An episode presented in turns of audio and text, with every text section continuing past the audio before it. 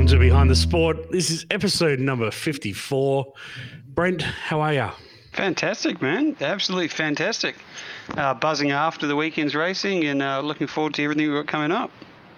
Yep, yeah, no, it was some fantastic racing. I think that race meet that we just had was probably one of the most exciting ones I've actually uh, been to in the last um, 12 months. It was great. It was like categories were pretty full, um, apart from the radicals, but you know, they they were all over East competing. Um, and every other category, yeah, put on a really good show of racing. Everyone from excels, historic street cars, sports sedans, um, Formula Racing, which I have been told they're getting a new name again.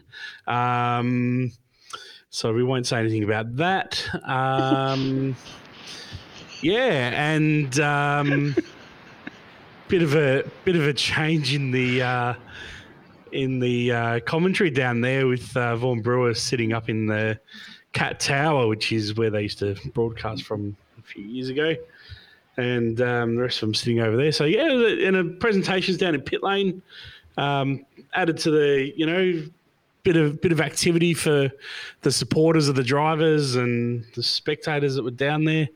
So uh, yeah, loved it. Absolutely loved it. Yeah, Saturday was extremely busy. I thought that was um, that was pretty cool, and um, to see cars lining up to drive in is uh, something uh, we don't often see. So that's uh, that's pretty cool. You know, it's always cool coming around turn one and seeing seeing cars on the hill and people on the hill watching. So it's a uh, pretty good thing. Yeah, and hopefully that'll just keep uh, growing throughout the year. I mean, it's been oh, since what February, March, February, early March, uh, since Wanneroo raced. They had a couple of months or a few months off actually. Yeah, um, and we were yeah we were blessed with some great weather, except for the uh, little splash we had for the XL race, which has uh, you know created some some actually really exciting racing. And there was no real car, you know, like unfortunately saloons had a, a, a few uh, a few bingles, but other than that, there wasn't uh, there wasn't any real carnage across the day, you know. No, no, no, no starting line fires, nothing like that. It was great. Yeah, so no, it was it was good to see. Um, really was, and you know, we've got June race meeting coming up, and then July's uh, the two day race meeting in July is going to be um, pretty packed. I just pray we have some really good weather for that because we've got uh, you know the XL Enduro, we've got the Trans Am National Round, um, and that's split across two days with lots of racing. So you know that's going to be a um, you know, ripper of a race meeting. Just pray we uh, don't get that July bad weather. Yeah, well, we can only hope and pray to Zumba or whoever. Whoever it is, whoever you pray to, whoever, whoever it is, um, you know, ask the old mate upstairs or the, the six old mates upstairs. What have you got? Ask them. Yep. Or if uh, you know you're a bit more of a downstairs person. Yeah. What, what whichever way you swing, you know? ask your boyfriend, yep. your your husband, your girlfriend, your wife, whatever way you swing, ask them to keep the weather away for us.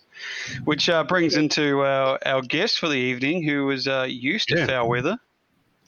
Absolutely, and uh, well, wasn't driving on the weekend, but was definitely there showing support for the, one of the categories in street cars. And that's uh, Mr. Chris Chevrolet. How you going? Hello, mate. Yeah, not bad. Thank you for having me. Did I uh, get your last name pronounced right? I can't think I actually heard it. How did you say it? Shriveled. Shriveled. No, no, it's sh- shriveled. Shriveled. What say? Yeah. A lot of people no, say shriveled. Shriveled. I've just given yeah. up. It doesn't matter. Well, I mean, my my last name is Lawrie, right? That's spelled L A W R I E. So you can imagine what I get, yeah? Mm, Lowry, Laurie.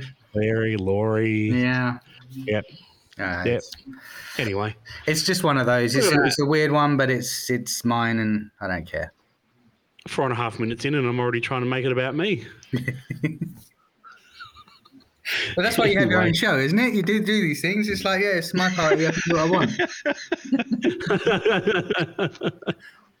yeah, pretty much.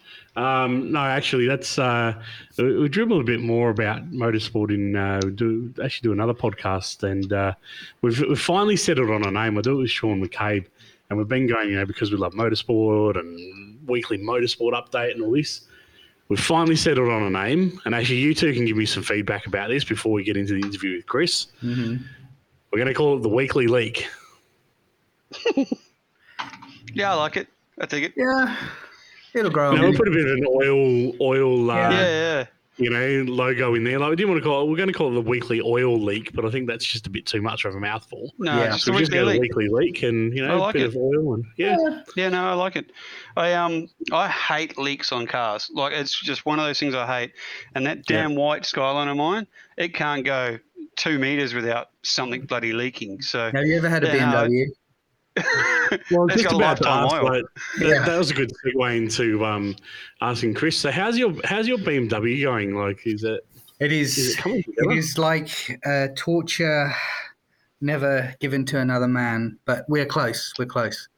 Um, just it's just taken forever, but a couple of weeks. I'll be out. I'll be out for talk. That's what I'm planning for. So, uh, the July meeting in a month. I just got a lot of stuff to do. There's still a big hole in the front, but um, Damo uh, Croxon at DC Autos has said we should be able to put it in not next week, the week after.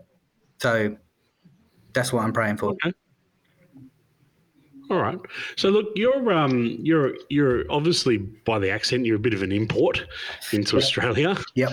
When did you come over here? Uh, long story short, I've been coming here probably twice a year since I was about 13. So uh, originally came out here in 92 to see some of my dad's family and they loved it. So they built a house out here in the Vines in 98 and started coming here more and more. So I pretty much, yeah, like I said, I've probably done a couple of trips a year since since then. Um, I went to uni here in 2003, four, I think, something like that. I can't remember a long time ago for a couple of years. So did that, and then yeah, again back back and forth, back and forth. But so this actual time, about three and a half years.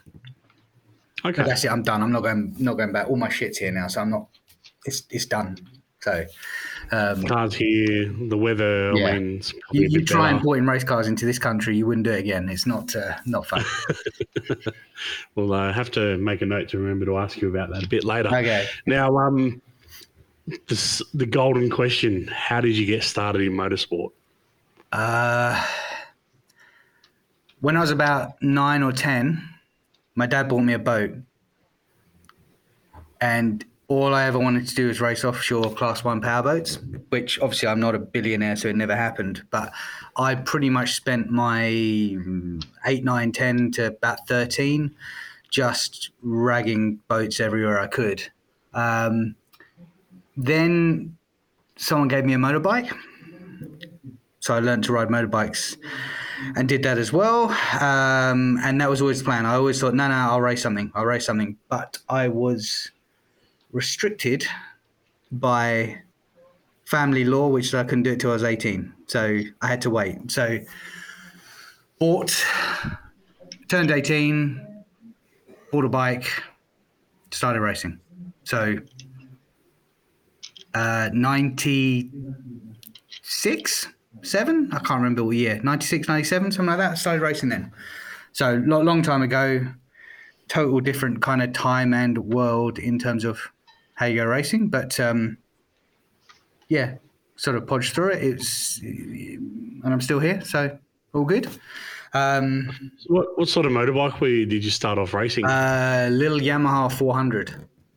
Okay. Um, and what sort of like series was that in? Like local um, club meets? No, like... so, so, funny enough, it was a national series. Um, there's a club back home called Bemsee. It's the British Motorcycle Racing Club.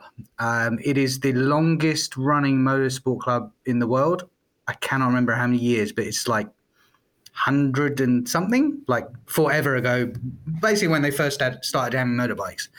Um, so I started with them, um, and I was in, I think, rookie 400s, I think was the class back then. Um, but yeah, it was a bit of a baptism of fire because there wasn't the licensing and instruction that you have to do now. Uh, yeah. We had a medical, which no one, even now, it's saying that medicals, doctors don't even understand our medicals, but we had a medical and they gave me a laminated piece of card with my name on it so I could race motorbikes. And okay. um, that was it. That was it. So I'd not done any serious track time or anything. And on the first day, the people that ran the club just said, oh, "I'll have two practice permits. Go for your life." And they asked this guy to show me around, uh, but he left after about a corner. So, so it okay. was, uh, it, yeah, it was a real, real kind of chuck in. Whereas I, one of the, I, they do it better now. They, they do it better now. Even bikes and cars, at least you have to have some kind of instruction and understanding of what you're doing. But you know, it doesn't matter. It's just, just the way it was, uh, it was done. But um, yeah, a long time ago, I was totally unprepared. I would have to say. You know, Bren will laugh at my maintenance skills now, but um, I was worse as an 18 year old. I know that. So, uh, pretty good, but it was it was good fun. I, I remember it was my parents didn't want to support me financially, but they were worried about me just going off. So they rented me a van and they got me a hotel. And the first night I got there, it was uh, Friday or Saturday night, I went down with a mate of mine who was going to help mechanic for me and my girlfriend at the time. And yeah, just typical me fashion. We left mega late. We got to the hotel probably one, two o'clock in the morning and had to leave at four, five in the morning to get to the track. So not very long. Um, and I remember when we came out, the hotel manager was like, You haven't been here very long. And I remember saying to him, No, I'm going racing. And I, I, thought he must think I'm the coolest guy in the world. Actually, what I think he thought was me and my mate had been twos up on my girlfriend. And now, as an older man, I think I prefer that story. So, uh, yeah, but we made it. We did it and just just raced around, didn't fall off. It's great. And I, I knew that's that was what I wanted to do. So um, I think we did two or three that year. All I wanted to do is get rid of my novice bib. We had to wear like an orange bib to show we were rookie. Like you have to wear the P plate thing here. Uh, yep. So I just I did as many as I could. I realized I was bored of 400 already, so I bought a 750. Again, probably not the most advising thing to do, but did it. I did with that in yeah, that would have been 97, maybe 98 and yeah, did a full season. But just just running around, I had no idea. I didn't know about changing oil. I was so tight, I couldn't afford tires. So I had this trick. I'd go and sit by the tire guy and just start a conversation with him. And every time someone came in and changed a tire, I'd give him five quid for the takeoff.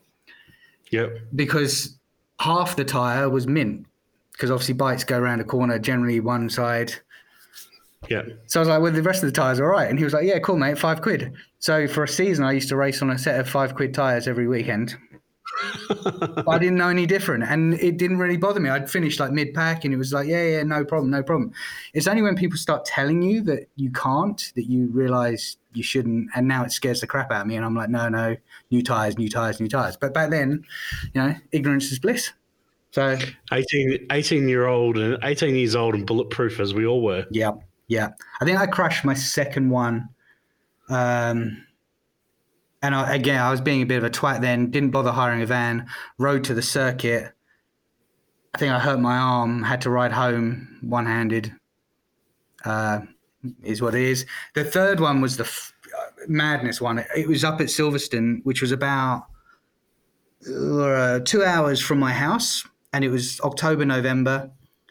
So I rode again being just a twat and I'm going up the M1 doing 100 mile an hour and my bloody rucksack falls off and it's got all my tools and everything in it.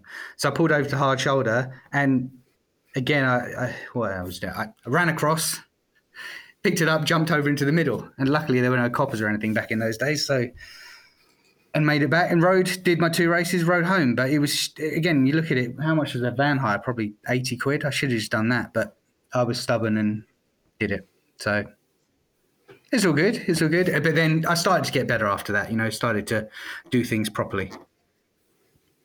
How far did you end up going with the motorbikes? Um, so I, I mucked around club level two, three years. Then I did what was called the CB500 Cup, which was uh, BSB Support uh, Championship. Uh, the idea was Honda wanted to bring up young talent. Um, and the first two seasons they did, uh, you, you, probably don't know, but there's a couple of riders, a guy called James Toseland, who was a world superbike cha- champion. He won it first year. James Ellison the second year.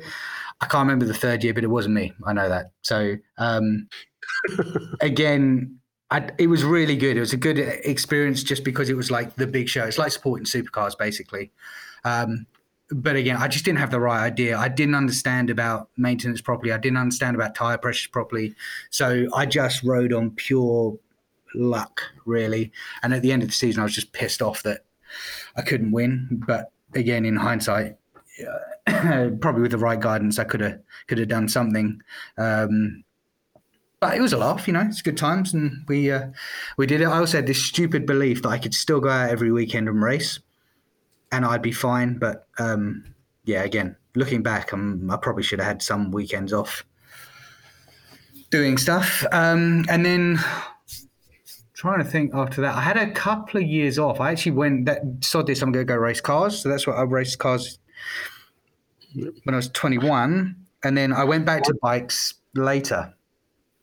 Why'd you Why'd you leave bikes? Because I was like, I'm not going to get paid to race bikes. I'll go and see if I can get paid to race cars. Um, so I went to um, well back then the internet was very small, um, but I managed to find there were two schools for racing. There was the Jim Russell School, I think, and there was the British Racing Drivers Club School at Silverstone.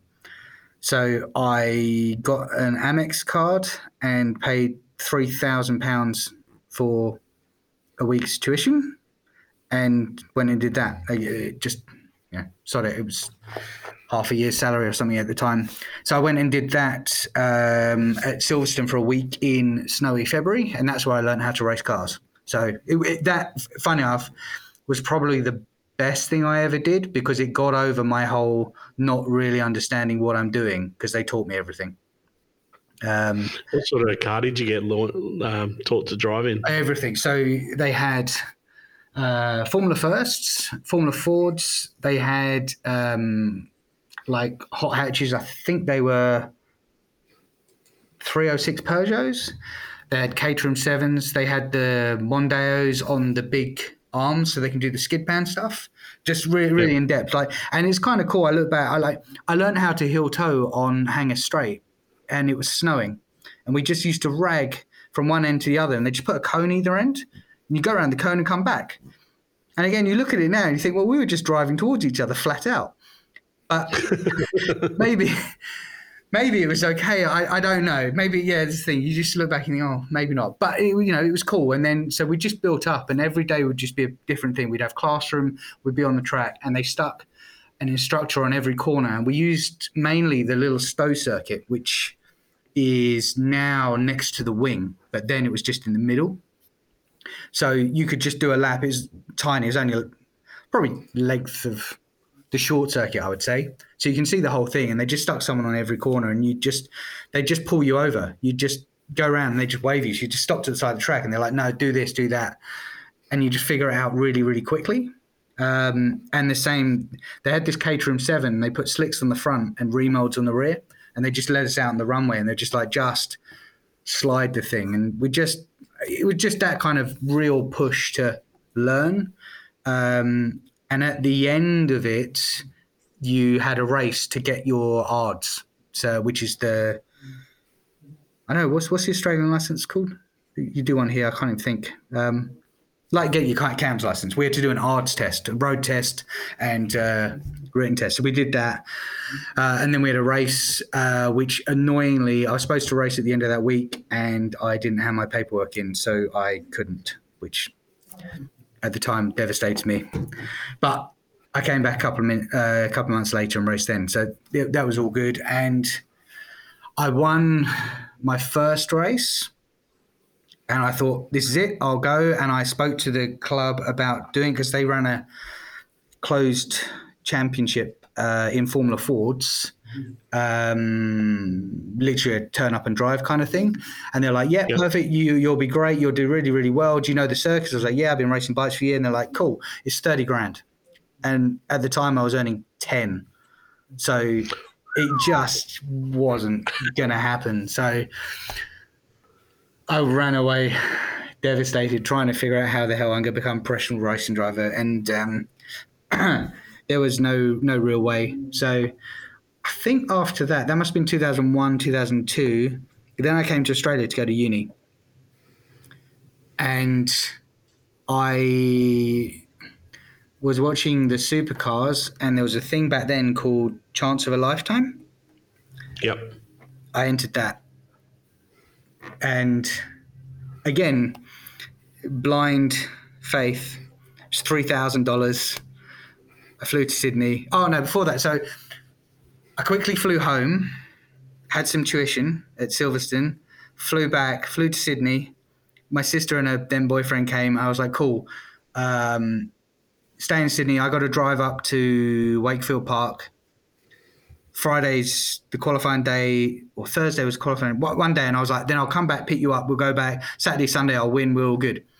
Uh, yeah, obviously I um, didn't get through day one. so um, that was the end of my Australian drivers experience to get in the, the V8s. So that was that was fun, fun. So after that, when I flew home, I um, I got a job working on a bike magazine, and obviously with that, I managed to convince someone to give me a bike to go racing. So that that was the first time I actually sort of not paid, but I didn't really have to pay a lot. I, I got a lot through the magazine parts, leathers, helmets, all that. I just had to write articles. So um, it was pretty cool. You know, I just go to suppliers and say, give me a set of rear sets. I'll do a nice review for you and tell them about it in the race. And so I did that for a couple of years. Um, but then I had a crash at Brands Hatch and broke my back. And that was that. Um, luckily, not, not not serious, serious, but enough that I had to have a frame for three months. So I promised my mum no more bike racing, but obviously I did, but only one. Only one. yeah, and it was awful. I, you know, so the funny thing is, I'm lying in the hospital bed and I'm buying a bloody bike on eBay. I'm like, I'll do this. I'll do this. I'll be all right. I'll be all right.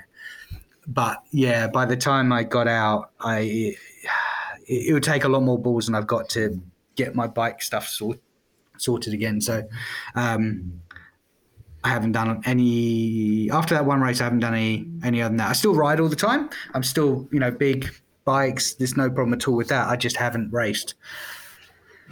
That was God when I was I was 20, 26. So that must have been. Uh, 2008 or something like that. But yeah, so I'd say that's the kind of top peak I got in in the bike level.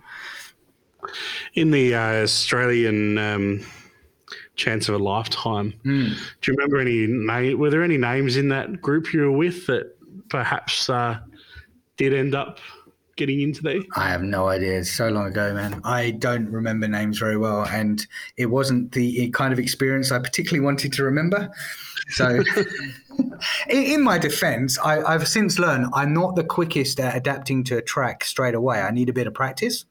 So I probably yeah. should have done some practice. Also, we were driving cars called a Daewoo Lanos, I think. Yeah, Daewoo Lanos. Yeah, maybe? which when I get in an XL, I think this is this is pretty classy compared to a Daewoo Lanos. They, it was awful, awful, awful. So, um, yeah, that's that's probably why. But um, I should have done a bit of training. But again, we didn't have internet like now. There was no YouTube or anything for me to watch the tracks, so I just kind of looked to the map and I didn't learn it enough, and that's it. You know, I, I, I fully accept I did not have the talent on the day to uh, to get the trophy and get the the drive. So that's it. But what's kind of random now is if you look on um, Natsoft, my my laps are there.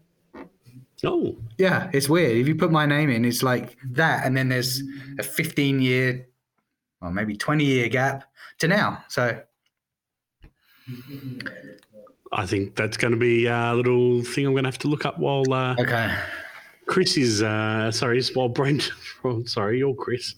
Um, while Brent having a chat with you.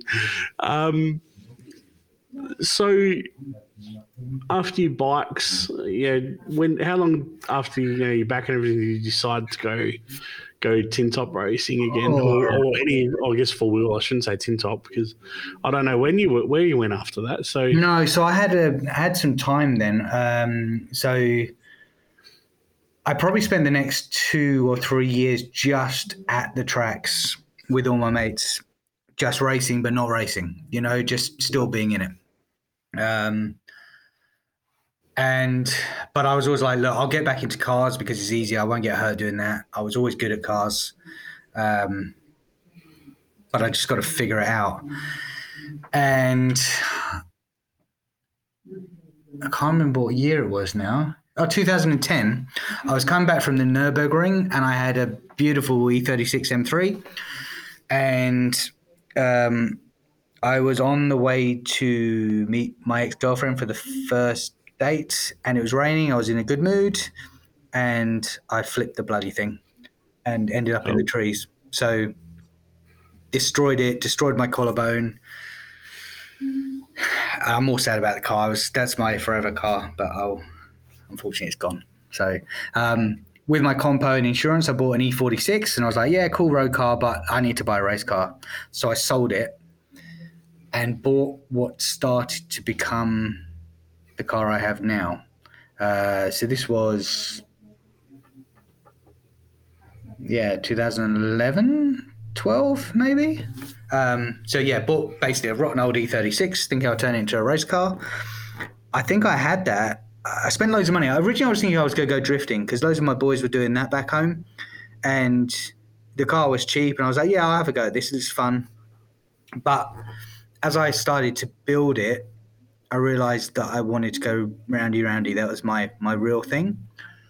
Um, and I got it to the point where I was going to put a cage in, but it turned out the floor was all rotten. It was just a bad car. It was one of those cars that um, it's just hateful. Everything about it was hateful. I hated it. I hated being in it. Hated everything. It just it had that bad personality. It obviously been uh, touched wrong as a younger car. So I um, it didn't didn't work. So I spoke to someone else who had a shell, a cage shell, which is actually the shell I have now, and bought that off him for thirteen hundred quid, and then proceeded to move everything from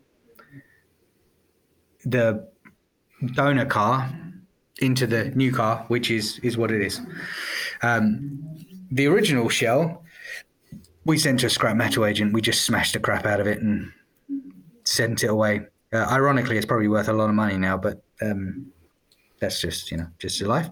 Um, and then yeah, so finally it was finished in 2015 or 16. So, God, you know, it was probably 10 years between racing properly and properly. Maybe nine, eight, nine, you know, that sort of time period. But it took, took a while. Took a while. Um, and then yeah, so then I went and started racing BMWs. And um, what I know you've mentioned to me this before, but it was a one make series that you raced in. Was that to start with, or was that yeah. down the down the track? No, no, no. Uh, it was just all BMWs. So there's yeah. actually there's a lot of just BMWs, but it's um it's so it's a Kumho BMW series. So they are mainly sponsored by Kumho tires, obviously.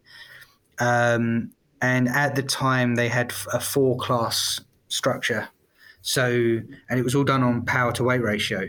Uh, they, they put these little boxes in that actually measured how much power you had and obviously weighed your car every race so they could monitor it really closely.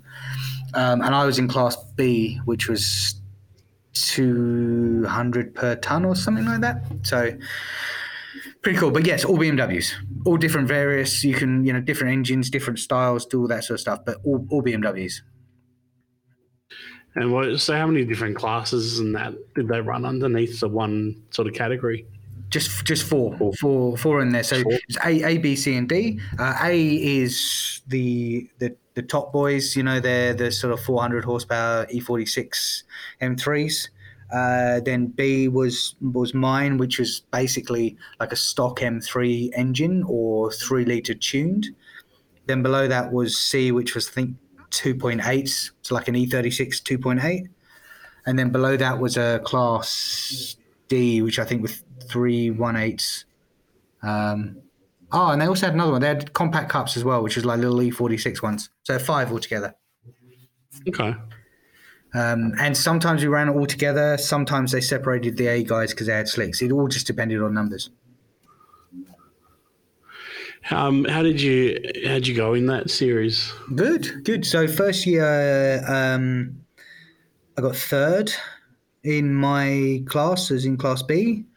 Um, then year two, which was 2017, I won. So I got two two wins, two outright wins, and I think I was only off the podium once. Basically, what, uh, what tracks did you guys get to race at? Uh, all of them really. So Brands, Silverstone, Donington, Thruxton, Rockingham, uh, Castle Combe. I think that was it with them. Oh, Oulton Park as well. Oulton Park. So, yeah, pretty pretty much D- different track every round. Eight eight round championship, different track every round. Okay, and what what sort of distances were you guys traveling in? Like to, um, I guess the furthest sort of track distance. So from my house, so I, am I was south South London. The furthest away was Oulton Park, which was about four and a half, I suppose. Yeah, wow. It's um amazing, like because obviously the UK is a lot smaller mm. than Australia, so to do an eight round championship at different tracks in in Australia, you've got days of travel. Days, yeah, I know. I, it's all. I mean, all of ours is based. If you think about it, we could do it in Perth to Bunbury. No, a bit further. Maybe Albany. If you said Perth to Albany, and you put all our tracks together, um, yeah. made it a bit better. But it's it was nice. I like I love the travel. Uh, you know, I've said to Brendan a million times. I I miss the weekend racing thing. You know, it's handy we race in one day here, but I liked being away. Like we had this whole community, and you know, you get there mm. Thursday, and everyone would set up their motorhomes and marquees, and you'd kind of make sure you picked a spot with all your boys and just set up and it's just cool and you just stay there and like sometimes we'd go even longer we'd go for testing a couple of days before and stuff and you'd be there for like four or five days And you just all live in this little village yeah. You just get sort of, a little bit similar to the Collie setup i guess little, a, a, little bit, except for everyone goes to hotels. Yeah. We, we all stayed at the yeah. track. So that that's the thing I miss because there's a lot more of that kind of campfirey feeling to it. You know, we'd finish racing and then we'd just cook some food or whatever and then just get drunk and sleep somewhere or other in a van or a car or whatever. And I, I really miss waking up at racetracks. That's the only thing. But I'm not sleeping at Wanneroo just for the sake of it, but it, I really miss that. You, I'd sort of get up in the morning, sort of before the sun comes up, and I'd just go for a walk around the track, and it just come up, and you're like, I don't know, it's just just the coolest thing uh, it knocks your hangover off as well. But it just, I don't know, it's just it's hard to explain Drew, to people. Hopefully, Drew Watkins listens to this, and we yeah. can we can relive some of those moments that we've had doing dumb stuff in the past. Exactly, exactly. It just, just you know, and and because of that, we we just had this great community, but a bit different to here because the main club, which is the uh, British Automobile Racing Club, was much bigger than the WA Sporting Car Club. So we didn't yeah. mingle a lot with other categories.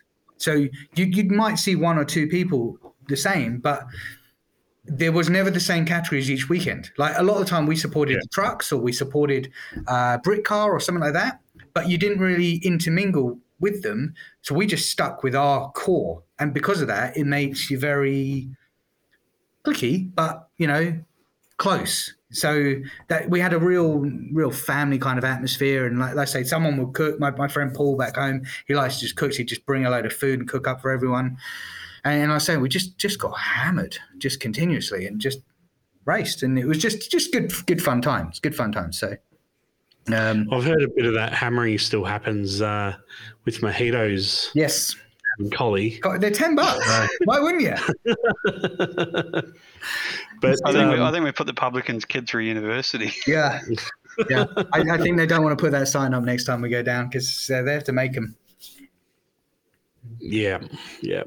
The um, I mean, look, you know, you guys could, you know, but with the streetcars side of thing, you know, you guys could make it mandatory. Everyone has to sleep at the track for, you know. It's a nice idea, but we no one's got vans. Like you know, I had a transit van converted to a motorhome and stuff like that. It'd be be nice. But also, I was at Wanneroo the other day and no one else was there. It was like eight o'clock at night. That place freaks the crap out of me in the dark. So I don't really.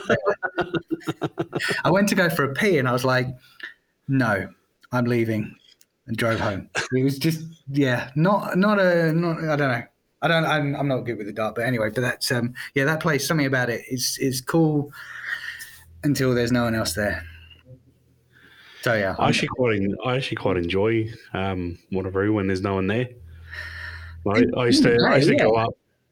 Uh, sorry, in the day, but at night. Uh, no, no, no. Like I used to I used to rock up and um, for race meets, um, and I'd get there at you know as soon as the gate was open in the morning for for the staff and officials to start wandering in, mm-hmm. and I'd be you know second or third car in line and it's great. Just love it. Like, just go sit in turn seven or go out and sit on the hill and watch the sunrise and beautiful. Yeah. No, it's and nice. even at night time, you know, like, I don't know. That's just me. I know. No, I mean, it's it's a funny. I've got a weird love hate with Wanneroo. It's just I go there so much, but I do miss it when I'm not there. It's it's, it's a funny one. It's not not one of my favorite tracks in the world, but it's it's got a it's got an atmosphere to it, and I think maybe because I do spend so much time there now that I've started to feel a bit homely about it. I suppose so. You know, it's pretty cool. Are you pretty pretty spoilt in the UK to be able to you know drive four hours and get to eight different tracks? So yeah, but you know you that's know the, the flip side is we we're a much smaller, tighter community here. Um, so I've I've actually kind of liked that side of things. Like if you race at Brands on a Sunday and turn up on a Monday, you're not getting in. They don't care that you were here yeah. the day before. Whereas Wanneroo yeah. is is our track. You know, it's like you, you, it's much more homely like that. So it's kind of cool. But yeah, I do miss miss the tracks. I miss the variety. Um, you know, it's weird. Although saying that, what I've kind of developed a training thing just going around Wanneroo. You just kind of learn it a bit more. But it was kind of cool because different tracks fit are better on different cars, and so not everyone's going to win every time. And it just just means you just got that variety. You know, it just it's cool, and it's just like I say, it's like traveling, traveling with your boys and having fun. It's just just good. Um, but yeah, we are spoiled with the tracks. That that's one thing the UK has done well, um, and to the point where I haven't done them all and I've been racing for a long, long time. So um, there's I don't know, maybe four or five I need to tick off to complete. So one day, one day, one day. Yeah, but we also we we have a lot more grassroots racing as well back home, which is uh, is is nice. You know, we do a lot of, a lot of grass track, and we do. Uh, God, I can't think. It's like Speedway, but it's like indoor crappy cars and stuff. There, there's a load of stuff like that which I never really got involved in, but there, there's a lot of that level sport in the UK which they don't have here. Just again, it's just because of numbers, you know. But um, yeah. that that level is really is good. Uh, you know, it's it's well well supported. So when did you make the decision that uh, it was time to, you know, obviously you, are over in come you come to Australia, then you go, yep, it's time to bring the car. It was never a choice. Um, so all my family had moved here. Uh, I was the last one at home. I did. I looked at coming with my ex, but it was not very easy visa situ and things like that. Uh, then, then we broke up anyway. I, I confess, I probably put too much into my championship year to um, keep it going and some other things like that. So it, it is what it mm-hmm. is. But um, when we broke up, the family obviously pushed quite hard for me to come here. And one of the things that was said was just chuckle your stuff away and get on a plane. And I said, that's the most stupid thing I've ever heard. My car is coming with me. I do not care. um, and so, yeah, then it started the whole long process of figuring out how to do that, um, which took a lot of work and a lot of money. Um, and plus, I needed to bring my sofa and stuff, so I needed a container. But I was like, well, if I've got to get a 20 foot for the car, I'll just get a 40 foot for my furniture and I'll just bring the whole lot. And it, you know, makes sense. Um, but yeah, it was a it was a mission. It was a mission. Your uh, your government doesn't like people bringing things from other countries into it. So um, it probably took me two three days worth of trying to figure out paperwork and um, making invoices for things that okay. I needed to have bought and stuff like that. Um, but I managed to get approval. It's like, stupid stuff like they needed all of my results from racing, and they needed. I had to join the sporting car club even before I'd come because they needed to see what I was going to do with it. It was that that sort of stuff. It was really really. Yeah. Uh, they needed to understand that it was purely only a race car, and I wasn't going to bring it here and sell it uh, as a road car and they would miss out on their luxury car tax. You know that that kind of stuff. Yeah. Uh, so I managed to figure that out. Couldn't bring my trailer, ironically, because it didn't have the right plate and I didn't have the right visa. Okay. Um, but I thought it doesn't matter. There's millions of trailers here. They'll be cheap and cheerful, like at home. So I sold mine for 500 quid mate, and uh, yes, she learned that was never going to happen. Yeah. Um, and I managed to get my motorbike here. Um, I don't know if I should say this publicly, but it came in a lot of pieces in lots of different packages and then got put to, back together. It's now an Australian motorbike, so no one needs to worry about that. But it's it's here. play on it, and no one needs to worry about the international smuggling I did. Sure, there's a statute of limitations. I, I, don't know. I don't know. But yeah, it came in lots of different boxes, and the wheels came via UPS and things like that. But um, it's it's here and done. Um, but yeah, it was a really weird experience because the car left probably two months before I did, and I managed to. I took a photo of the container, and I found a website that allowed me 15 minutes tracking a day. I used to just watch the boat go around the world. just because I'd heard so many horror stories of the bloody containers falling off and stuff. I was like, no, I just watched it. I watched, watched my car travel around the whole way here, and it went Essex to France, they went round. It went down the Suez, all the way down to uh, Madagascar. Some random reason down there. Then it went east coast, and it went all the way along the bottom. So I just watched it every single day, just tick, tick, tick, tick, and then yeah, I got to Freo, and then I had to start the whole customs process, which was was hard work again. It had to be checked for cleaning in case they had brought any bugs that were going to kill you all and stuff like that. Uh, then they yeah. had to value it for tax purposes, uh, which obviously, with it only being a 318, that didn't really run very well. Luckily, they spoke to someone at the club and he just went, Five grand? Yeah, five grand. That's what it's worth. How many cans of beer did you uh, buy that person? I, I, I, can't even remember the bloke's name, but he, he was from the club somewhere. They called someone, and I was like, "Yeah, yeah cool. It's, it's just you know, it's just old BM. It'll be all right. It'll be all right." So, um, and yeah, then then it was just here one day, and it was just just random. It's it's it's still kind of surreal sometimes to look at the car and think that it has done that boat journey.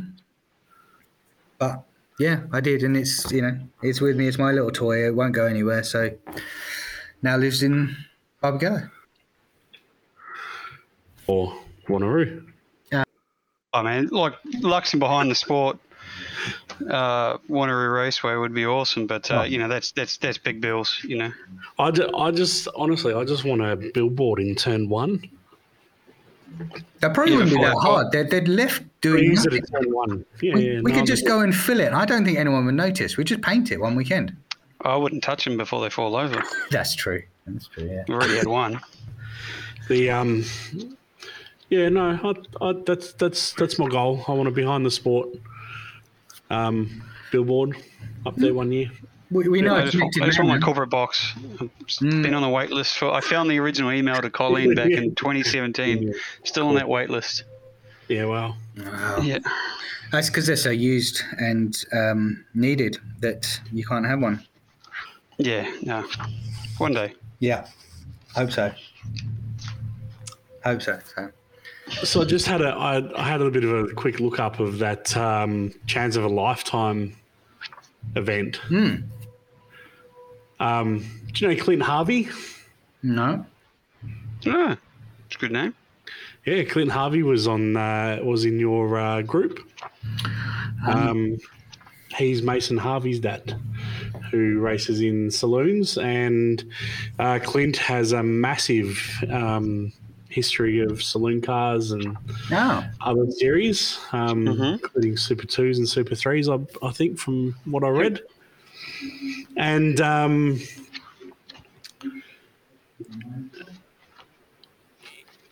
Lee Holdsworth. I know that name. Okay.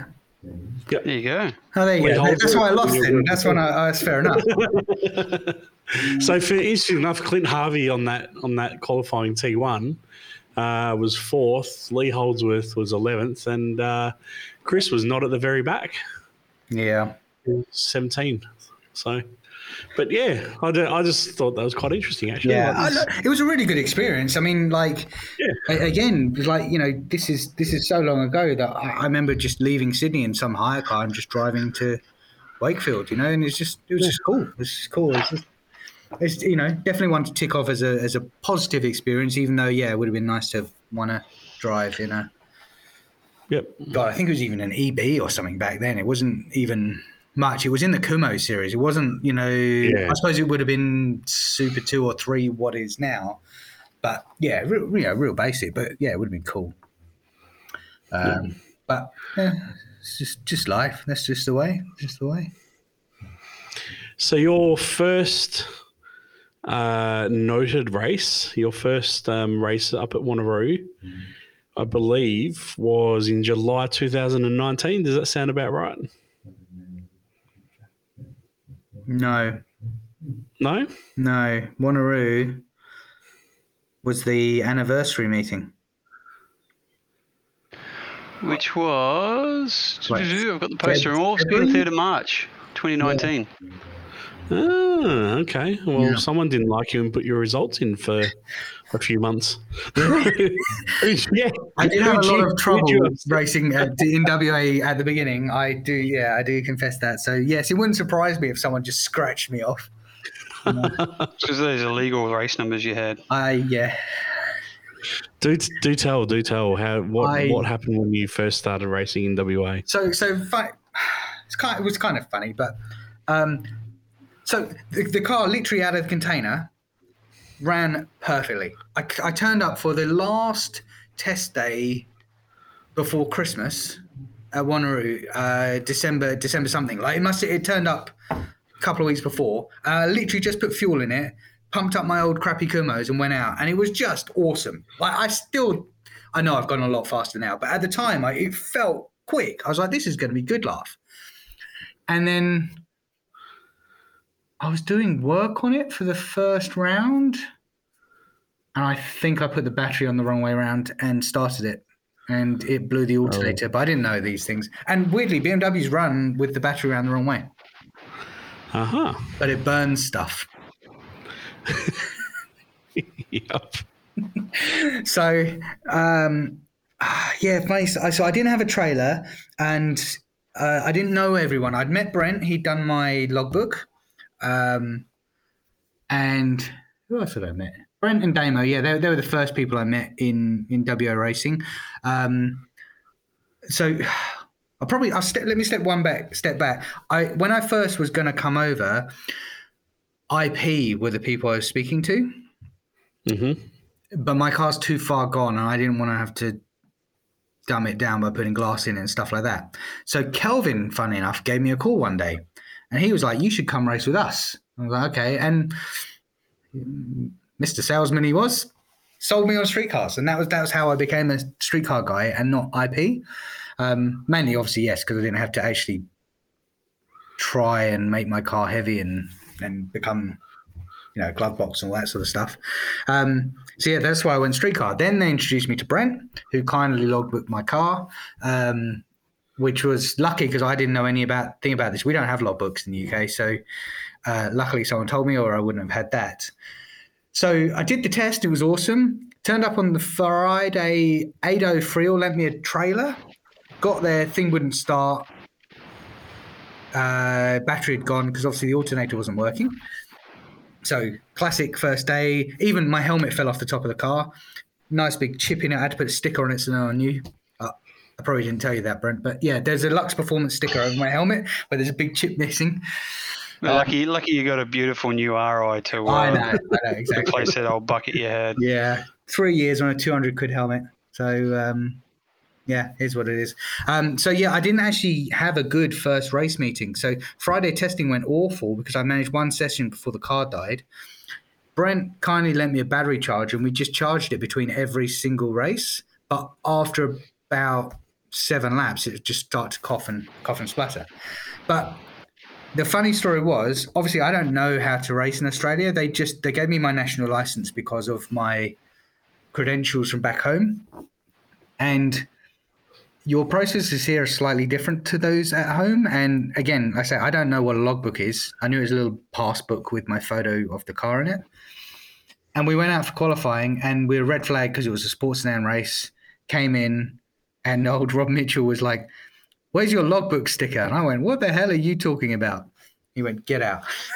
so that, that was my first scrutineering experience. that doesn't sound like Rob. I know, I know.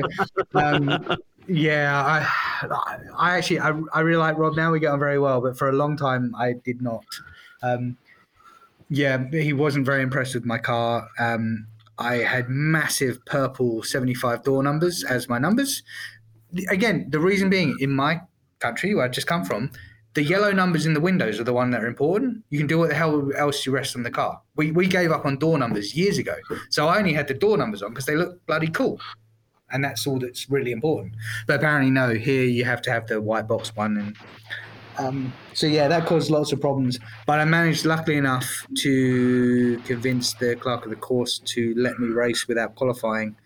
Um, and ran round, and yeah, it was good fun. But I, I, I believe I had a little hissy fit to Brent about how I was in the wrong class because everyone has too much power, which I probably could still moan about now, but um, then it was a bit of a thing. So, um, but yeah, that was the first one. The, the anniversary meet, two day thing, and then yeah, no, so it was, it was good. But it was it was a nice nice experience. You know, I got to meet some people. It was um, you know good good sort of move in. Um, but really, I wasn't kind of part of it yet. It wasn't until supercars, I think, where that came on where I really started to think that streetcars was my click. Um, I was saying that. No, there was a round, second round of uh, that I missed because the car wasn't running right. And I went and I went up there and I remember seeing everyone. I was like, oh, everyone was like, hello, but not like buddy buddy. And I would know I was kind of rushing. Oh, I'm not gonna, I'm not gonna fit in here and stuff. But luckily, my good man Brent was there and he sorted me out and made me go up to the um, the box uh, Andy's and Maggie's box and watched up there. And then we went to cars and then we all got drunk and then that's it. Now I'm streetcars for life. I know that, so it's done. So um, that that was my introduction to them. And how's your uh, how's your results been over the last couple of years? Uh, so year one was great. Uh, once I'd sorted out some of the problems, um, I finished third. I think that year.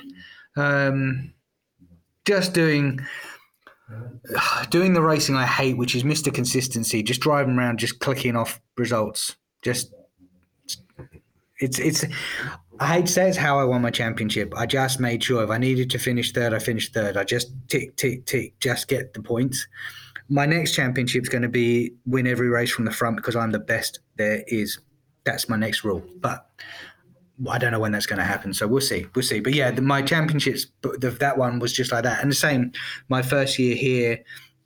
In fact, I was second for a long time, and then something went wrong with it. I can't remember. In the last round, I missed a missed one race and it me back to third. So that was pretty cool. Um, I can't remember what happened year two. I didn't get any trophies. Oh, I got some, you know, it's got some podiums, but nothing, nothing much. No championship sort of placings. And then last year, I've just had the nightmare year of reliability issues.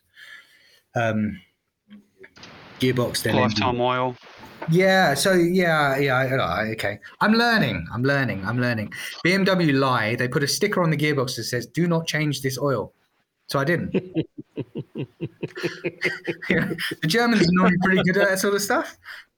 Mm-hmm. i believe them. I believe them. I'm like, okay, well, look, I, the gearbox was put in five years ago when the engine was redone, so I reckon they probably put new oil in it then. So it's only five years old, but yeah, unfortunately, um, it's knackered. Alex uh, Mitic took it apart because he needed a part out of it recently. He said the entire inside of the gearbox just ate itself. So that's that. And of course, gearboxes are 100 quid back where I'm from, but here they're two grand. So I'm actually a little pissed. Why you just import one? Ah, uh, yeah. oh, yeah, the stories. Yeah, yes, yes, exactly. So um, I think I write a book on the Facebook messages about your gearbox. Oh my god, it's just terrible. The one I got is just brilliant. It looks like it swam here. It's just rusty and been in a fire. It's good. I feel really confident it's going to last me this season. Especially with a brand new donk. I know, I know. What can you do? I can't find another two grand for a box, but it'll be all right. It'll be all right. Yeah, it'll be all right. I'm going to uh, pass you over to Brent now. Mm. Woohoo, goody. And um, well, I mean, you know what he's like, so I don't even don't need to warn you or yeah anything like that. So uh, enjoy, and we'll be back for a bit of a chat in a little while. Okay, bro.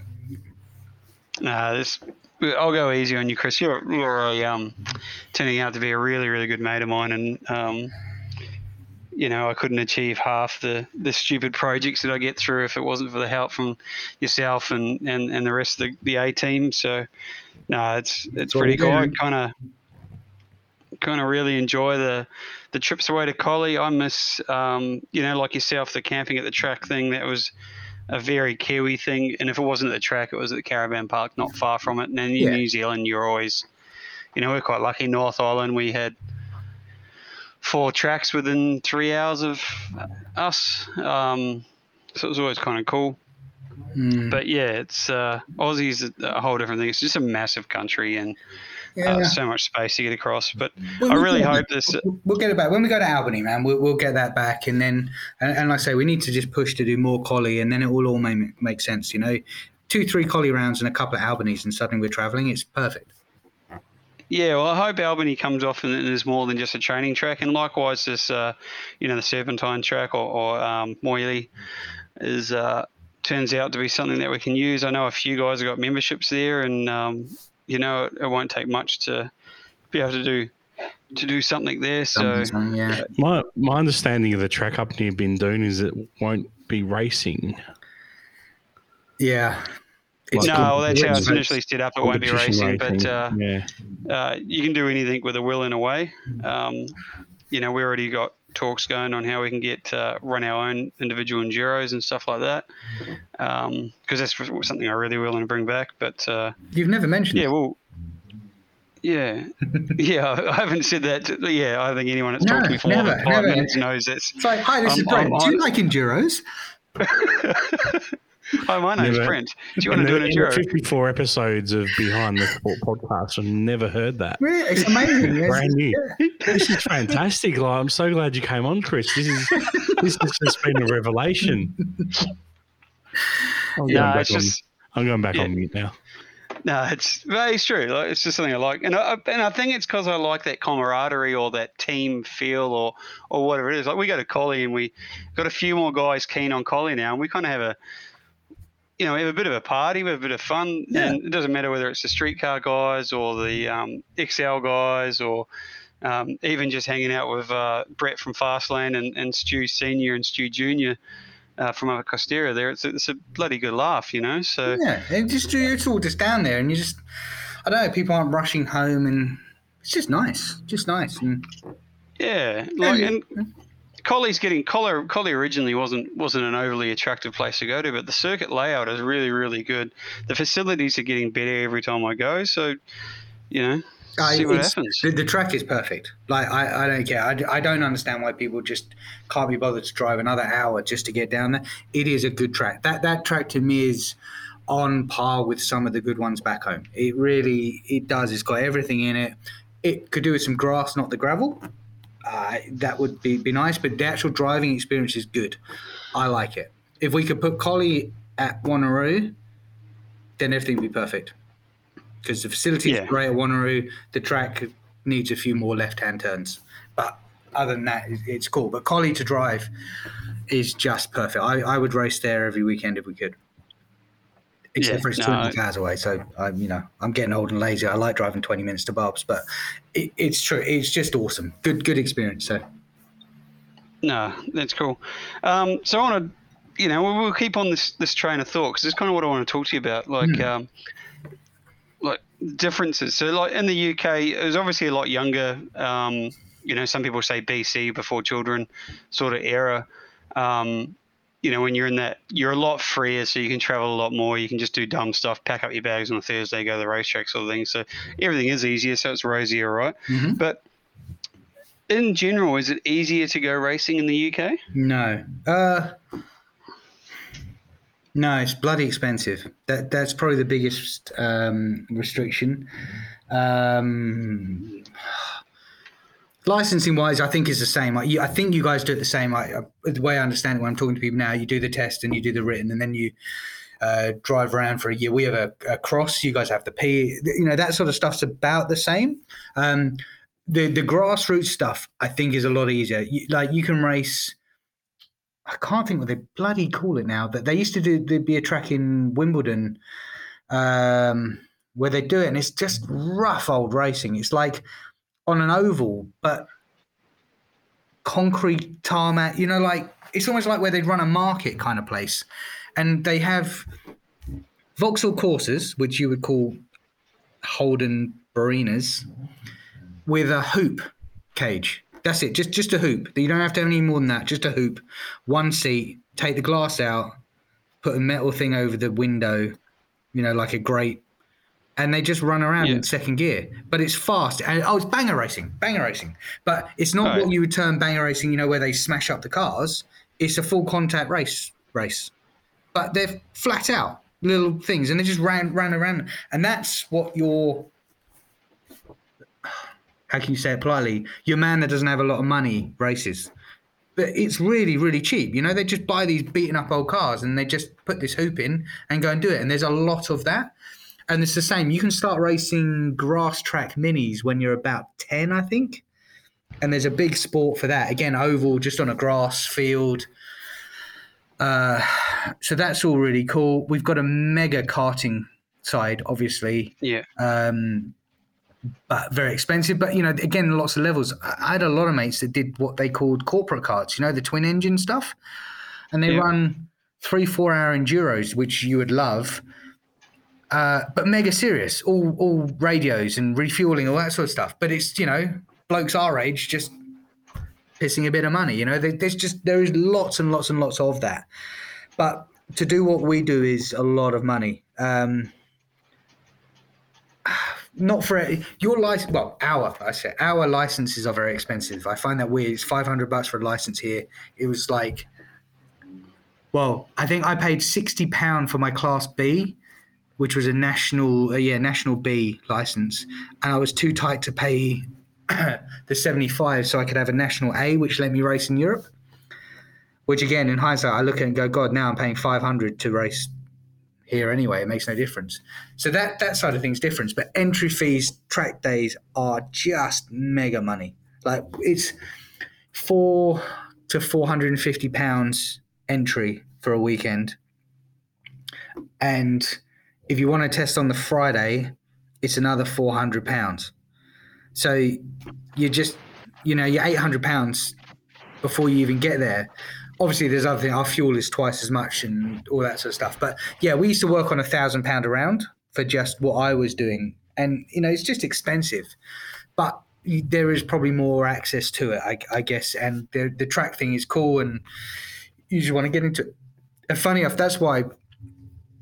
That's why I started with bikes, I suppose, not cars. I mean, one, I, love bikes, and it has always been my my sort of kid passion. But it is a cheaper sport um, on that that sort of level. But yeah, the money is very prohibitive. I, I I find racing here cheaper, and that's why I've been able to do it with no money although maybe my maintenance is now starting to show that. But you know, you you can do it here like a normal man can race a car, um, whereas at home it's still probably a little bit more elitist.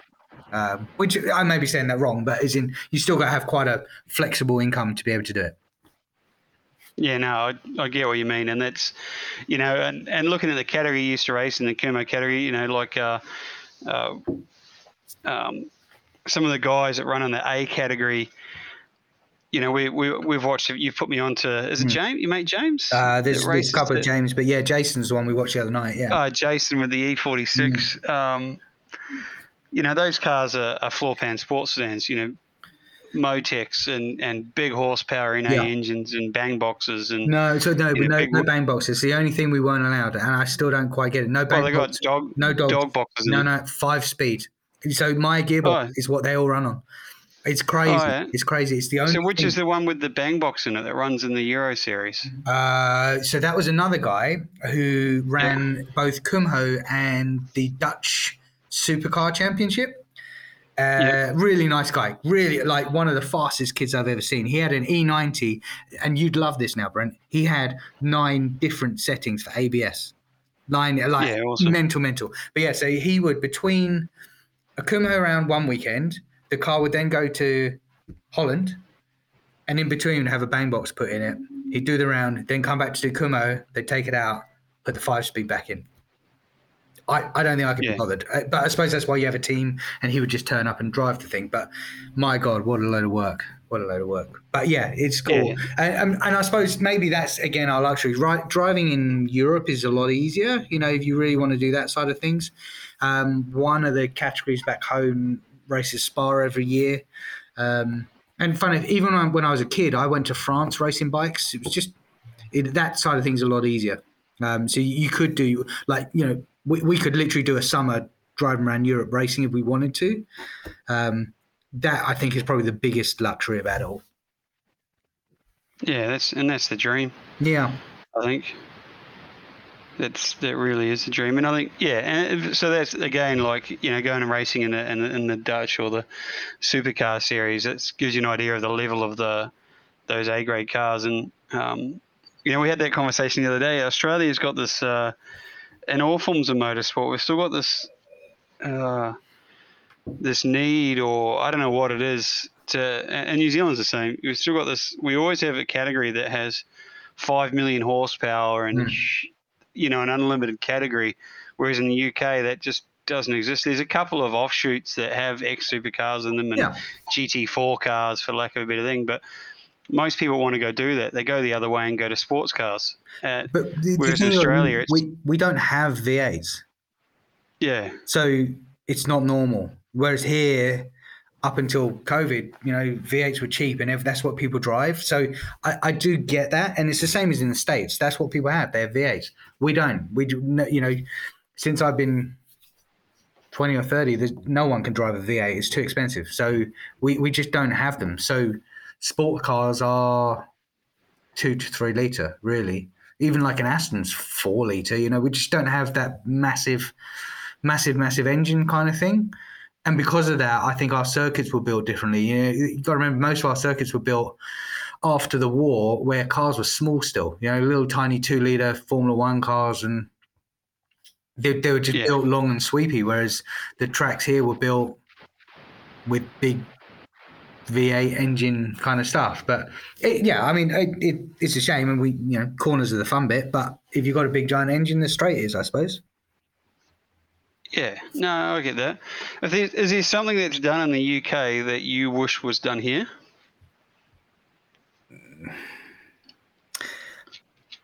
Well, yeah, I mean, we need more categories. I know people would argue that, but we need more modern stuff. I, the, the only thing is, it just it's a very fixed 20 year old car kind of stuff. I, would like more. There, there, seems to be more churn of, of categories. Maybe that that's the thing. Maybe it's just easier to start stuff back home. Um, you know, there, there's always some club that will take it on, and we do have the luxury of having different clubs. So if you're not happy somewhere, you can just move. You know, there, there's maybe more variety. I'd, I'd like more variety. Um, yeah, I think I think it's a very WA thing or a very the side of the country thing. Hmm. I mean, Darwin doesn't really count. There is, is you know, we're lucky to have 20 people up there racing. You know, yeah. Um, but here it's uh, yeah, it's a very WA thing to hold on to categories that work. Yeah. I saloon cars work, Formula V works, Formula Ford works. Uh, Excel's now proven to work as, as a good category, but they're all old. Yeah. So that's that's the problem we got. Whereas you go over east and you go to a local race meeting, and sure they've got these weird combined categories where you got RX8 Cup and Pulsars running together, and um, you've got every merit version of production cars racing in with uh, IP or floor pan sports sedans or whatever they want to call them that week and production utes and stuff. But um, the production cars over east seems to have a lot more modern cars. The mm. problem we've got as well, the, the more modern cars, they're just expensive. Yeah. And they don't lend themselves to be as quick around tracks like like Wanneroo. You know, like that Renault Megane of mine, that's not even overly modern. That's still a 10 year old car, you know, or not, yeah. Yeah, yeah. Or, almost a 10 year old car. And it's, uh, um, you know, it's, it's heavy. It's 1400 kilos for a tiny little hatchback. It's just the way cars are built now. So it's not like mm. you take a 20 year old saloon car or Skyline that's 1100 kilos or uh, Civic that's a thousand kilos and put a $400 engine in it, and you've got something that'll do really low 60s and pretty exciting. Um, but no, I, I agree. I, I, want to see more modern stuff because yeah. um, otherwise you just lose out. Because you know, like uh, yeah, Excel's kind of work because uh, we we've had this discussion so many oh, times. Excel's kind of work because they were that that cool car when we were at uni, but try to explain to someone now that you race a Hyundai Excel, and that's the, that is one of the more fierce local categories we've got. Yeah. Or you race a, a, saloon car, and you have to explain what that's all about, and that it's a parity racing and da da da da, and it just it's yeah, yeah, saloon cars are awesome to watch. They put the best racing on, but unless you could drag someone to the to the track and say, "Hey, look, here's what it looks like: three saloons going three S's," that's goddamn exciting. Yeah, you, you can't explain that. No, and anyone you tell, you know, BA Falcon's a taxi, and I know they're great cars to to drive and stuff, but people just don't know. They're like, yeah, they weren't a very good car.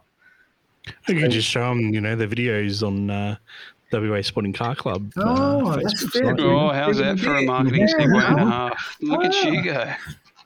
Um, nice little plug. But but that's what I mean. Like, or even on the Excel or the saloons, they do their media really well. yeah, they're an awesome category. The, yeah. the and and the racing is good, and the car like. I went for a ride in Neefy's uh, old EA saloon one night, and you could have told me till you're black in the face how quick that thing is around the bowl and through the chute there, mm. and I just would have laughed. I wouldn't have believed it until I went for a ride in it. Now, how hard that can break and how perfectly geared they are for the track, yeah, and how it all just works. And they are like, you get a you get a VE Commodore, six liter VE Commodore, that is really mild and stock like that black one I had, not as fast. You look at the Super Utes, the V8s, slower than our saloons, mm. but you can't explain to people that hey, they're actually fast, and that's that's what I think the hard part is. Yeah, and people want to see modern cool stuff going around. I think. Yeah, or maybe it's we, just me. We're just a small, we're a small small place with not that many people, but um, uh, it, it is what it is. But yeah, we just just need to look f- for the future. I mean, as I said to you before, I plan to be here for a chunk of time, and I plan to be racing for 10, 15 years. So all I really care about is the continuity of racing in WA and how that's going to happen. So if it's a new yeah. series, it's a new series. If it's continuation of what we're doing, it's fine. But yeah, we, we need to need to keep it growing rather than I sometimes feel we come up against a lot of resistance because of people don't like change. But we got we got to got to do something because, like I say, I, you know, I want young kids to be doing this stuff. Like I wanted to do this stuff, and you know, in 20 years time yeah, I'll be retiring and thinking yeah I'm done. I, and I know motorsport's probably only got our last 20 years and I accept that you know it's not it's not the be all and end all but there's got to be some kids that still want to do it and we shouldn't just hold it and go no no we're just going to stick with what we like. Let's you know there's got to be something for someone else. And and like I say excels is just awesome but there, will be another Excels and um uh, the the only thing I do accept, obviously, saloon cars. It's difficult because there weren't any manual six lead, um, six cylinder Fords and Holdens for after that. But it's a shame we couldn't run around in BAs even, which again are twenty year old cars. But you know, the next step perhaps, or keep going. You know, but. Um, we just got to figure it out because, like I say, that, that's all I care about. And I think that's that's sometimes what I find hard to discuss with people is that I love motorsport, and all I really care about is it continuing and people getting involved in it. And uh, so I'm I'm always willing to adapt, always willing to change, always willing to do stuff to try and help people get into it, so it keeps going. Because otherwise, there'll be three of us. And that doesn't really make motorsport. You know, in ten years' time, it's just sucky. No, hundred percent. And I got the same. My, I just want to, to keep racing so my kids have got something to do. Yeah. If they choose not to play ball sport or be smarter than, than me, um, or when my kids are older and I'm still doing it, that they want to be a part of it and they yeah. still think it's cool. Like, hey, my dad races cars. Again, I, I, decided when I was very young this is what I wanted to do, and I haven't changed. I have done yeah. done a lot, a lot of stuff. You know, I, when I was racing the CB500, I was at Oulton Park in '99 and he was pissing it down. It's Friday testing. I went round Knickerbrook before the chicane, and the, the bike went so bloody sideways. I thought I was dead. But I came out of it, and I was like, "This is the bollocks. I I don't want to do anything else." And I, I've kept that with me forever because it's just. I knew then that I just wanted to race, and I don't care. I, will race anything. I. I just don't care. And there are kids now that want to do that as well, and I know there are. I, I know things are different. They're doing a lot more computer games and stuff like that, but motorsport is the coolest thing that anyone can do. I don't really like ball games. I, I don't really find them the same. You know, our sport is the, the top as far as I care. And I just want other people to enjoy it and do it. No, hundred percent agree. You don't. The I don't know. It's better than drugs. Yeah, yeah. Um, do, do, I tell you the thing I love about this sport. Um, obviously, there's a lot of up and downs, but from the moment you get in a car or a bike, you feel like you're going as fast as you ever possibly can. Like I, I remember the first time I rode a bike on a track, I was like, "That's it. I'm as quick as a Grand Prix driver." It's only until you get into competition you realize you're not. But it's good. Like I could put my mum in my car and she would drive around it and she'd be like, "That was way too fast. Oh my god, how exciting!" You try and play golf and you suck for years and years, and you have to keep smacking that bloody ball and keep playing, keep playing, and eventually you get good and then you enjoy it. But that's hard work. Whereas our sport, it's instant. Instant. No matter who you put in a car, they're going to think that is fast. That is how cool it is. And funny enough, the better you get, the slower it gets. And I like that. I, I, like the fact that I can make anyone enjoy it instantly. Whereas, like I say, another sport, no. You know, I can't kick a football. You know, I try and kick a goal. I'll miss and I'll just go home. Tennis, you know, I played a lot of tennis at school. It's just dull. I can't play it at the level where you can just enjoy it straight away.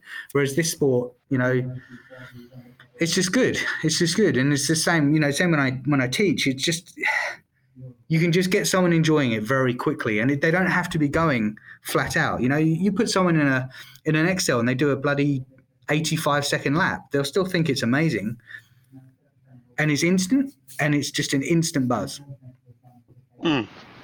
Yeah, and that's what I mean. Like, that's what's really hard to pick what what the next thing will be because mm. we're, we're all hardcore racers, but um, I enjoy racing in Excel. I enjoy doing a tuning day in Excel because there's every time I get in, I'm like, I could have done that better. There's I've left two tenths there, mm. you know, like, and I'm and everyone rate, and I think that's the cool thing because even though it's such an individual sport, um, everyone has a different aspect on it. So I hate going out and doing worse than the time I went out before. Yeah. That really gets on my goat. And he, all the um, ups and downs and, and dealing with the emotive stuff that comes with it, with breakages and, and, and Murphy's Law and, and all that other good stuff. Um, I just want to improve every single time I drive, and that's that's all I'm after is just chasing that next little bit, and because the cars will do it. Yeah. And you know the cars will do it. As soon as you get on track with someone really good and, you, and they've got lesser machinery than you and they do it, and it's like, come on, it's, it's me. Well, I've got to figure that feel. I've got to figure that thing out, and that's what I. That's what I like, and I like learning that thing. And everyone attra- everyone attacks that differently. Everyone's got different ways of learning it. I, I like, you know, I, I try to proceduralize everything and talk to myself as I do it. I do this here and do this here and there. And the other guys are just off the butt of their pants. Like, you know, Andy's just a complete natural mm. that does it his way. Mm. Um, where he hates going through. He's like, oh, I just it just feels right, and I do it. Yeah. And, and it doesn't mean one's better than the other. It's just how cool this sport is, you know. Yeah, yeah. Um, it's a weird yeah. one. Like I, I've I've also explained it the other way. Like I, I I need to be the best, which I'm, I'm not always, obviously, but that's my point. I, I need that recognition of being the best of what I do. So a lot of time when I race, I don't enjoy it, which is again, it's a hard thing to say after I've just what I've been saying. But that's because I want to be the best and I that's that's probably my biggest struggle. I would say is I need I need to be the fastest, and I can't do it at the minute. Uh, it's frustrating, and it, that's hard to explain to people because again, it's not. Sometimes can be a very harsh sport in terms of. Oh, absolutely! You know, it's the harshest one. The money and the the breakages. Like there's a there's a bit in um, Le Mans, and McQueen's just basically talking to some some bird about I think his husband had died, and and he just said, you know, it's a blood sport, and it it will happen, but then it will happen again. You know, there's no like, oh, you've had a big one, oh, that's your big one. It will just happen. It's the same. Like I could put this motor in that I've just spent my entire earnings for the last three years, and it could blow up next week. No, I kind of hope it doesn't. Um, yeah, but it's a very real thing. So yeah, it really can. And and because you think, oh no, but you've done the right thing. You spent all the money in the right places. Like, does it doesn't really matter. It'll still just break, you know. And I love my car, but it'll kick me in the balls as quick as anything. It really will, because it's just the way it is. But that's also maybe the cool thing about it. It's just, it's just intense, I suppose. Yeah. Um, yeah, um, yeah, and listen, everyone has different drivers. Like I don't have the driver to be the best. It's it's cool. You want to win. No, I, I can't do it. I, I, that game we've had this conversation. I, I can't just yeah. run for fun. I it, that's not what I'm doing. I, I have to yeah. think I'm going to win. I have to think there's a chance, and that's where I, I've been struggling maybe the last couple of years because I can't just because of what I, what I'm doing. But that's that's my focal point. That's what makes me train. That's what makes me want to do it it might change in the next few years. I might be much more about, oh, I just want to have a laugh, laugh with my boys. But I really, yeah, I just I need to win. That's that's all I want yeah. to do. I just want want to win, win, win, win. That's all I care about. Which makes me. No, yeah. I, I know it makes me a selfish, selfish person sometimes, but that that's why I do this. Yeah, well, yeah, and I, and I get that people that do it for fun. I'm not one of them either. Like mm. I, I want to win, but I wish I just want to be better than last time, and that's why I want to yeah. race. That's why I'm building the new Skyline because I want to race against the biggest, baddest cars there are, and the biggest, baddest cars are our style of cars, the sports sedans. So mm. if I, uh, you know, street cars cool and all, but the the next step up is is the top of the pops in the within the country. So yeah, that's what I'm going to race. I, I want to go chase the best there is, and if I can match that with similar machinery, then hey, maybe I'm not such a lemon after all. Yeah, perfect. Um, yeah. You know, that's that's my driver is just to uh, just to be able to do it. You know, I had a good. There's uh, you probably know Tony Roskell. I hmm. remember talking to him once. Um, and he's got one of the old Shell supercars. He's got a beautiful collection of cars. You know, he's, he's a successful dude. He's, he's he's made his made his mark on, on, on life. That's for sure. He's an awesome guy. But he's got. I remember talking to him, and I, have never told anyone this or told him this. But what really landed with me. So he's got this one of the old supercars. Mm-hmm. Um, sure, they're not as fast as the modern supercars, but they're still goddamn frighteningly quick cars, right? And he's chuffed because he's done similar times in that car to what it did when it was an active supercar. Yeah. Sure, it might have slightly better tyres on it now and stuff like that, but he's not a 25 year old gun either. Yeah. No, no. You know I, I, mean? like me, I'm, yeah. You know, I'm, I'm fat, I'm old, I'm 40 odd, and um, if I can drive that car around as quick as the, the current cars, then I'm stoked. And Tony, you know, Tony said, I proved it. I've got one. I've been as fast as that car can go. You know, um, I, I think that's cool. And same likewise if you went out and, you, and brought like a, a, a, Porsche Cup car, you know, and I've, I've had certain mates always try to talk me out of doing that. I like them because they're easy to maintain, they're easy to use, and uh, I think once you've figured the car out, if you can get to that point where you're as fast as that car can go and you're as fast as the best in the world's driven one of those, then then you've ticked the box. Yeah. For me, and that, that's sort of a driver yeah, it might not make sense to a lot of people, but I assume there's people out there that do marathons, and they might ne- not never. You know, my wife talks to my wife out this all the time, so she gets that competitive side of it. Hmm. Um, she does. She's into a marathon running. So there's people that they're never going to win a marathon outright. They're yeah, not that. They freak. set a time. Though. That's the thing, though. They're they like, set a time. That's it. I want to win. You do it in four hours. That's like a first step. That means you're half serious. You know that sort of stuff. And yeah, yeah. I, I, can see it. Yeah. Yeah. So that's that's the thing. Um, mm. Cool uh, we've taken up heaps of time, but I've got a couple of quick questions for you. Yeah. Um, I've asked you if there's anything you could bring over from the UK, more variety, which is really cool. Is there anything we do better here that they don't do in the UK?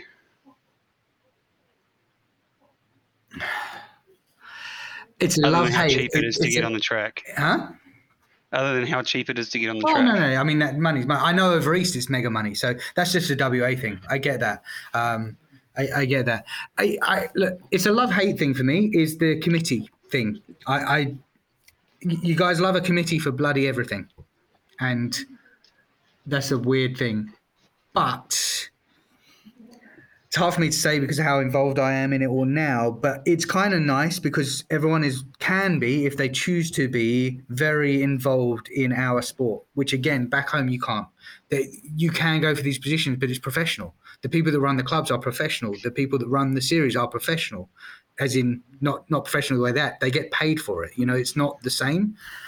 Yeah, so to do as you're told, sort a of thing. A bit more, a bit more. Yeah, I mean, like, yes, we used to have little bits of debates on rules and stuff, but it wasn't like here where you really can make a change. And same, you know, we didn't choose what tracks we went to and all this. You just go, this is what you're doing, this is what you're doing. If you don't like it, go race somewhere else. Which obviously, yes, there are a lot of other choices.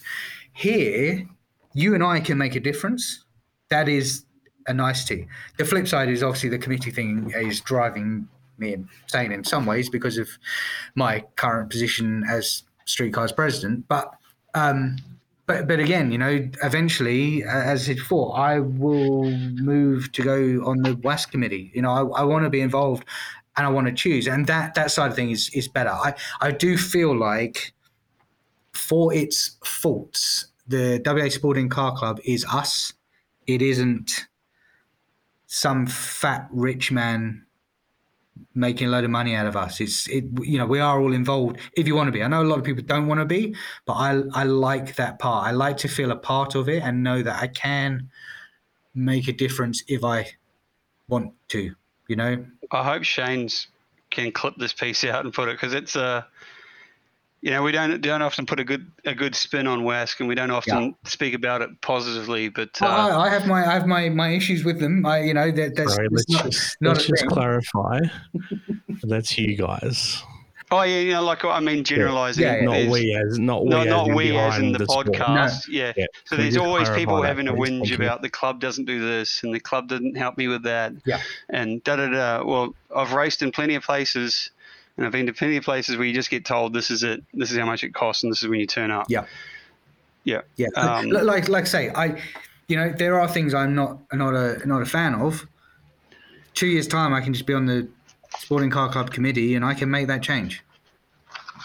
Whether or not get voted through, but there's an option. You know, if there's something I don't like, I can get involved and get it changed. Yeah although a lot of people here don't and you know I, i've had many discussions over the weekend. A lot of people still moaning about streetcars and how many cars could come and race but they won't because of some rule that was written 20 years ago. And i said to someone i was like none of these people ever call me to ask. So there's a lot of moaning people that could just get involved and make the changes they want to and then they'd all enjoy racing again but they choose not to so those people annoy me because the option is there. Like, like I say, I, I. Oh, even if it was the best it had ever been, those people would still have something that definitely you know something, I mean? something to moan about. But but like I say, you know, I wanted to be involved in the committee. I joined the committee. I wanted to run the committee. I now run the committee. It's it's a simple process. I I can make decisions and do things that I would not be allowed to do at home, and I, I do like that. but but like I say, the flip side is you have a committee for everything, and I find that weird. You know, the garage committee and the building a bridge committee and the da da da da. It's it's it's, it's a funny funny old thing. I, I, it's just an Australian thing, I guess. But but like I say, for its negatives, I think it's a positive. Yeah. Nah. Cool. Um, yeah. No, I think that's a pretty positive spin on it, and I do like it. Mm-hmm. Um, so back onto you any weird superstitions you have before a race meeting? I know you've got your purple and your number, yeah, um, and and your affinity with with uh, with hats, but uh, yeah, and and bags of salad. But any anything yeah. else? Um. And we've had all sorts of weird ones, and I've even adapted weird ones thanks to talking to dumb people. It's a weird one, a rude one, maybe. When I started racing cars again, I had a girlfriend, and we'd sleep in a van. So I didn't really get much uh, action when I raced. I thought that would mean I'd had more testosterone in the day, but actually, I don't think it was good. Now I'm a free man. I sort myself out in the morning. I feel great. So when I get to a race track, I'm pretty chilled. it's a weird one, I don't really have to explain it in a in a better way, but I recommend it. It's, it's hey, that's the last ever episode. so you know, and today on, six, on I, Motorsport Self Help, yeah. Chris. start the day with. No, uh, I get it. I get. There's some the sort of scientific nice, reason there for sure. You know, like, like I say, I just it's it's tough. I have to get up at five forty-five instead of six. But when yeah, I'm nice and relaxed when I get to the track and ready to race. oh God, I love you guys. Yeah, the, the, danger will come if I get a girlfriend. She'll I, I don't know. She have to not stay with me, but or I don't know. I can't see many girls get up at five forty-five in the morning to uh, give me a hand. but now I won't do it otherwise. I now now I know I have to do it. Yeah, don't don't put that on your Tinder profile for sure. Yeah. yeah. Would you like getting up in the morning to help our racing car driver? Oh, you mean mechanics? No.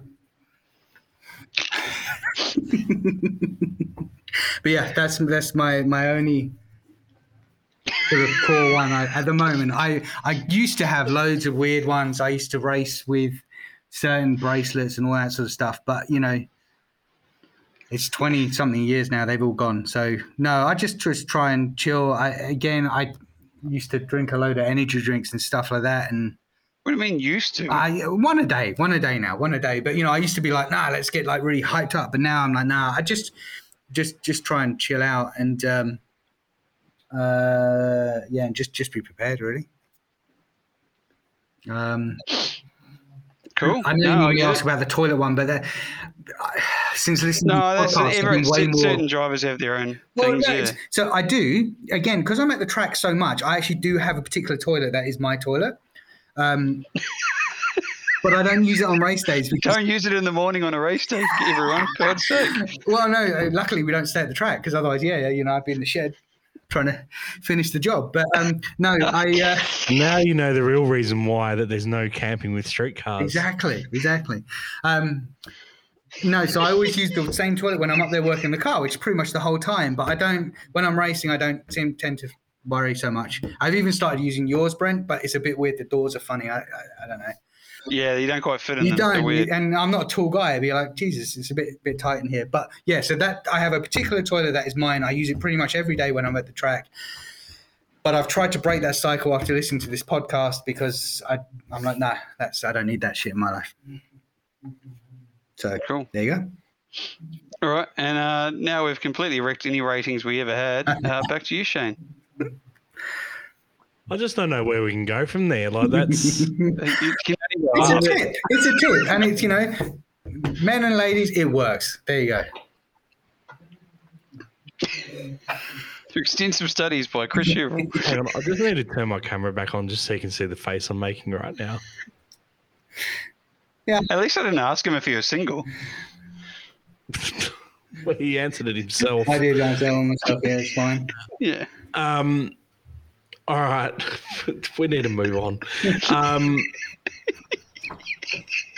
oh. It's worse than I think it was worse than when Ducky was on. Oh, Ducky, that was a that was a smelly episode. Look, all right. So every episode we ask, I ask the question of, uh, I think, can you just come, you please, bro? oh God, you broke him. You broke me as well, to be honest. Oh, okay. Um, look, every every episode we we ask, yeah, I guess you know, if there was one driver you could receive, you know, driver coaching from, um, or to be partnered, let's say in an enduro. Don't say Ron Jeremy. Um, oh, that guy's horrible. Yeah, let's just move on, please. Um, you could be partnered with an enduro, or to get driver training off any driver from any era of motorsport, any category whatsoever, dead or alive. We'll bring them back. Yep. Who, who would you want to be? Uh, who would you want it to be? So, who would you want to be? Sorry. Um, I I have a bit of a weird love hate relationship with F1. And funny, if it's only in the last year with Brent, I've actually started watching it again. I kind of lost lost my faith, but I've always followed it. It's always been my thing. But I love 60s, 70s F1. That that was always. Yep. I think they're the the true true sport, and Jim Clark has always been regarded as pretty much the purest, most talented racing driver to have lived. Um, even though he was a Scotsman, and I don't know about that, but I think I would like to speak with him. Um, the other guy. No, you only get one. No, I know, I know, but this is my thing. I oh, fuck, I can't even think of his bloody name now. Um, Dan Gurney. Dan Gurney. Do you know what? Even forget Jim Clark to drive with. Jim, because I think I would love to just watch him. Like when you watch the old stuff with the pedals, he was just amazing. Dan Gurney knew and raced with everyone. Everyone, like every single documentary I've ever watched on Formula One, Dan Gurney's in it because he knew Jim Clark. He knew everyone, Jack Stewart. He, he just raced with the lot. A great guy. They were all his friends. Dan Gurney, I think I would like to spend some time with Jim Clark to drive with. If I'm allowed to, I will have two. Only allowed one. Cool. We'll mix them together. Can't do that. Okay. Okay. Um, yeah, to race with Jim Clark.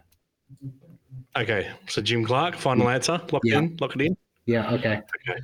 Oh, but then Gilles Villeneuve. Oh, I don't know. So the funny thing about our sport, I, and it's probably it's a harsh thing. It's a harsh thing. Some of our greatest drivers didn't get to do their greatest things because they were killed, and that that's a sad thing. But my God, there's some guy you you may not remember. There was a guy that raced with uh, Jackie Stewart, uh, Francois Cevert. He apparently was going to be the next big thing, and everyone loved him. But he died the last race Jackie Stewart was ever going to do, and you think, what could he have done? And I think that's that's maybe the sad part of our sport is that some of our greatest talent never became as great as they could be. So I'd like to see some of them come back just to just to see. But that's more than that's three. So I don't care. I've given you three. uh, I can truly call you a wanker because yep, you are. I am. Um, Explain some of those weird streetcar posts with all the different uh, um, what do you call them pages in the in the screenshots. Ah, uh, yeah. No, well, I'll never live that one down. I was even going to start thinking about doing one recently. I was like, do you know what? I can't be bothered with the back chat now. So I've had to dumb. Oh man, just a, yeah, like the other one, the one. Uh, yeah, we won't go into that one. That one annoyed me. Do you know my anyway. favorite one of them all? But no one even noticed. Only Shane noticed was when I did the picture of auto action sitting on the toilet. And no one noticed. No one ever noticed the fact I'm sitting on the toilet and I took a picture of the auto action results because you have to look at the picture fully. Shane is the only person that actually went, Has anyone else noticed he's on the toilet? I thought that would be my most hilarious moment. No, apparently not. That's what makes it even more hilarious. I know, but. I know. I just it's just subtle. I, I, like that kind of. I do something and people won't notice for a year, maybe.